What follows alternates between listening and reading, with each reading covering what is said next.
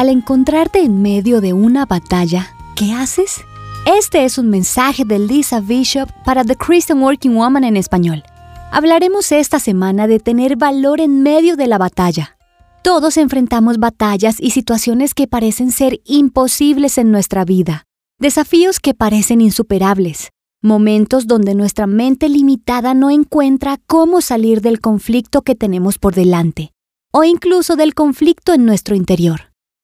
Enfrentamos batallas en nuestro matrimonio y también en nuestros pensamientos, batallas en el trabajo y en nuestras amistades, batallas con nuestros hijos, financieras, en nuestra salud o con las adicciones, batallas emocionales y mentales. ¿Tienes un plan de batalla para enfrentar las dificultades de tu vida? ¿De dónde sacas valor para la batalla?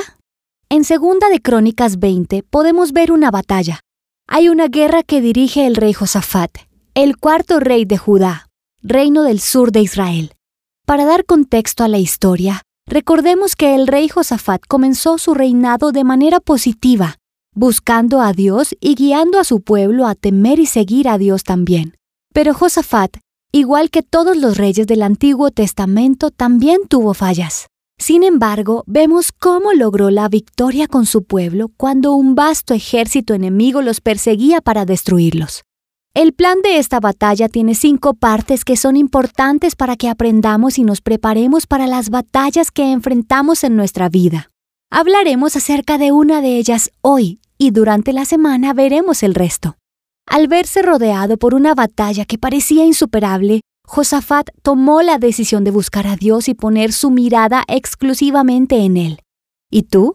Al sentir temor, ¿cómo reaccionas? ¿Qué o a quién buscas de inmediato? Es muy fácil rendirse ante el temor y olvidar buscar a Dios. Es tentador llamar a un amigo y depender de su sabiduría humana. Claro, es sabio llamar a un amigo y buscar consejo. Sin embargo, a veces olvidamos buscar primero la sabiduría que Dios nos da. Después de todo, estas batallas no sorprenden a Dios y nosotros debemos fijar nuestra mirada en Jesús. Josafat también decretó un ayuno, para todos aquellos que se reunieron con él a buscar a Dios. El ayuno es una disciplina espiritual que permite quitar tu mirada de las cosas de este mundo y tus circunstancias, para colocarla completamente en Dios. Nos ayuda a descubrir una nueva perspectiva de Dios mientras buscamos respuestas y dirección.